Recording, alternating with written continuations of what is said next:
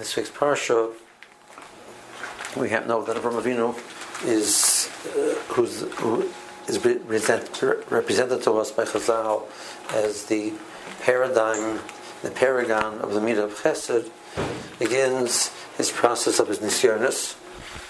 Um, and the nisyonis in general are, are, seem to be, many of them seem to be to challenge of Avraham in the Midah of Chesed and move him towards things which are not necessarily the Midah of Chesed or to be perceived as the Midah of Chesed.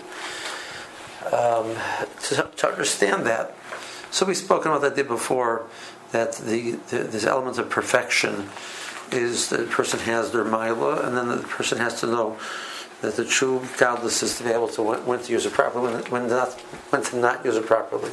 Maybe to look at it with a slightly different twist.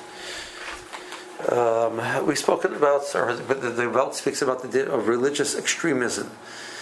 Uh, any any action ideal as a person takes, it takes it to the nth degree and tries to apply it to every single situation, and that's not realistic, in the end of the day, it becomes a form of avodah zorah, because the avodah is not to a Kadosh Baruch Hu. Avodah is to my ideal that I've committed to and I believe in, and I say that it's right, and I feel that I'm forced to, whether I like it or not, to always maintain it.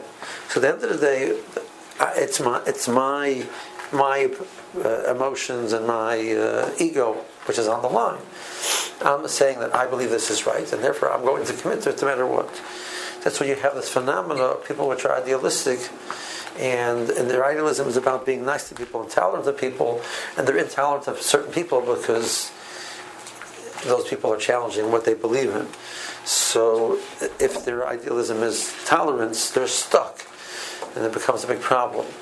But the root of it is that they've taken something and made it bigger than themselves, and they're committed to it no matter what. And they don't know how to, to, to retract uh, when, they, when they need to.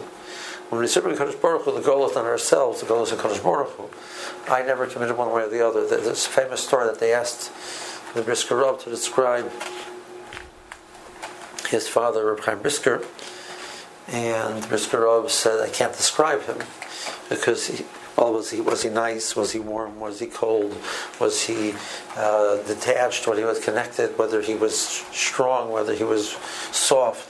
He says his answer was he was what a Baruch Hu wanted him to be at any given moment. The Shiva used to talk about the tells the Alta tells the Rav, uh, whose Yahrzeit was this week actually on Zayin Cheshvan, the of that his Midah was the Midah of Seder. The Midah of Seder is the key which allows, his, allows him to use every Midah in the proper time. So true gadlus adam is to be able to access all of the meters when they're necessary. And that was the reason why that's true is because then it's a service of a Kadosh Baruch Hu. I'm looking at a Kadosh Baruch Hu for guidance, not that I believe in something and I think something is right, and I'm going to stick to it no matter what. Have a good Shabbos.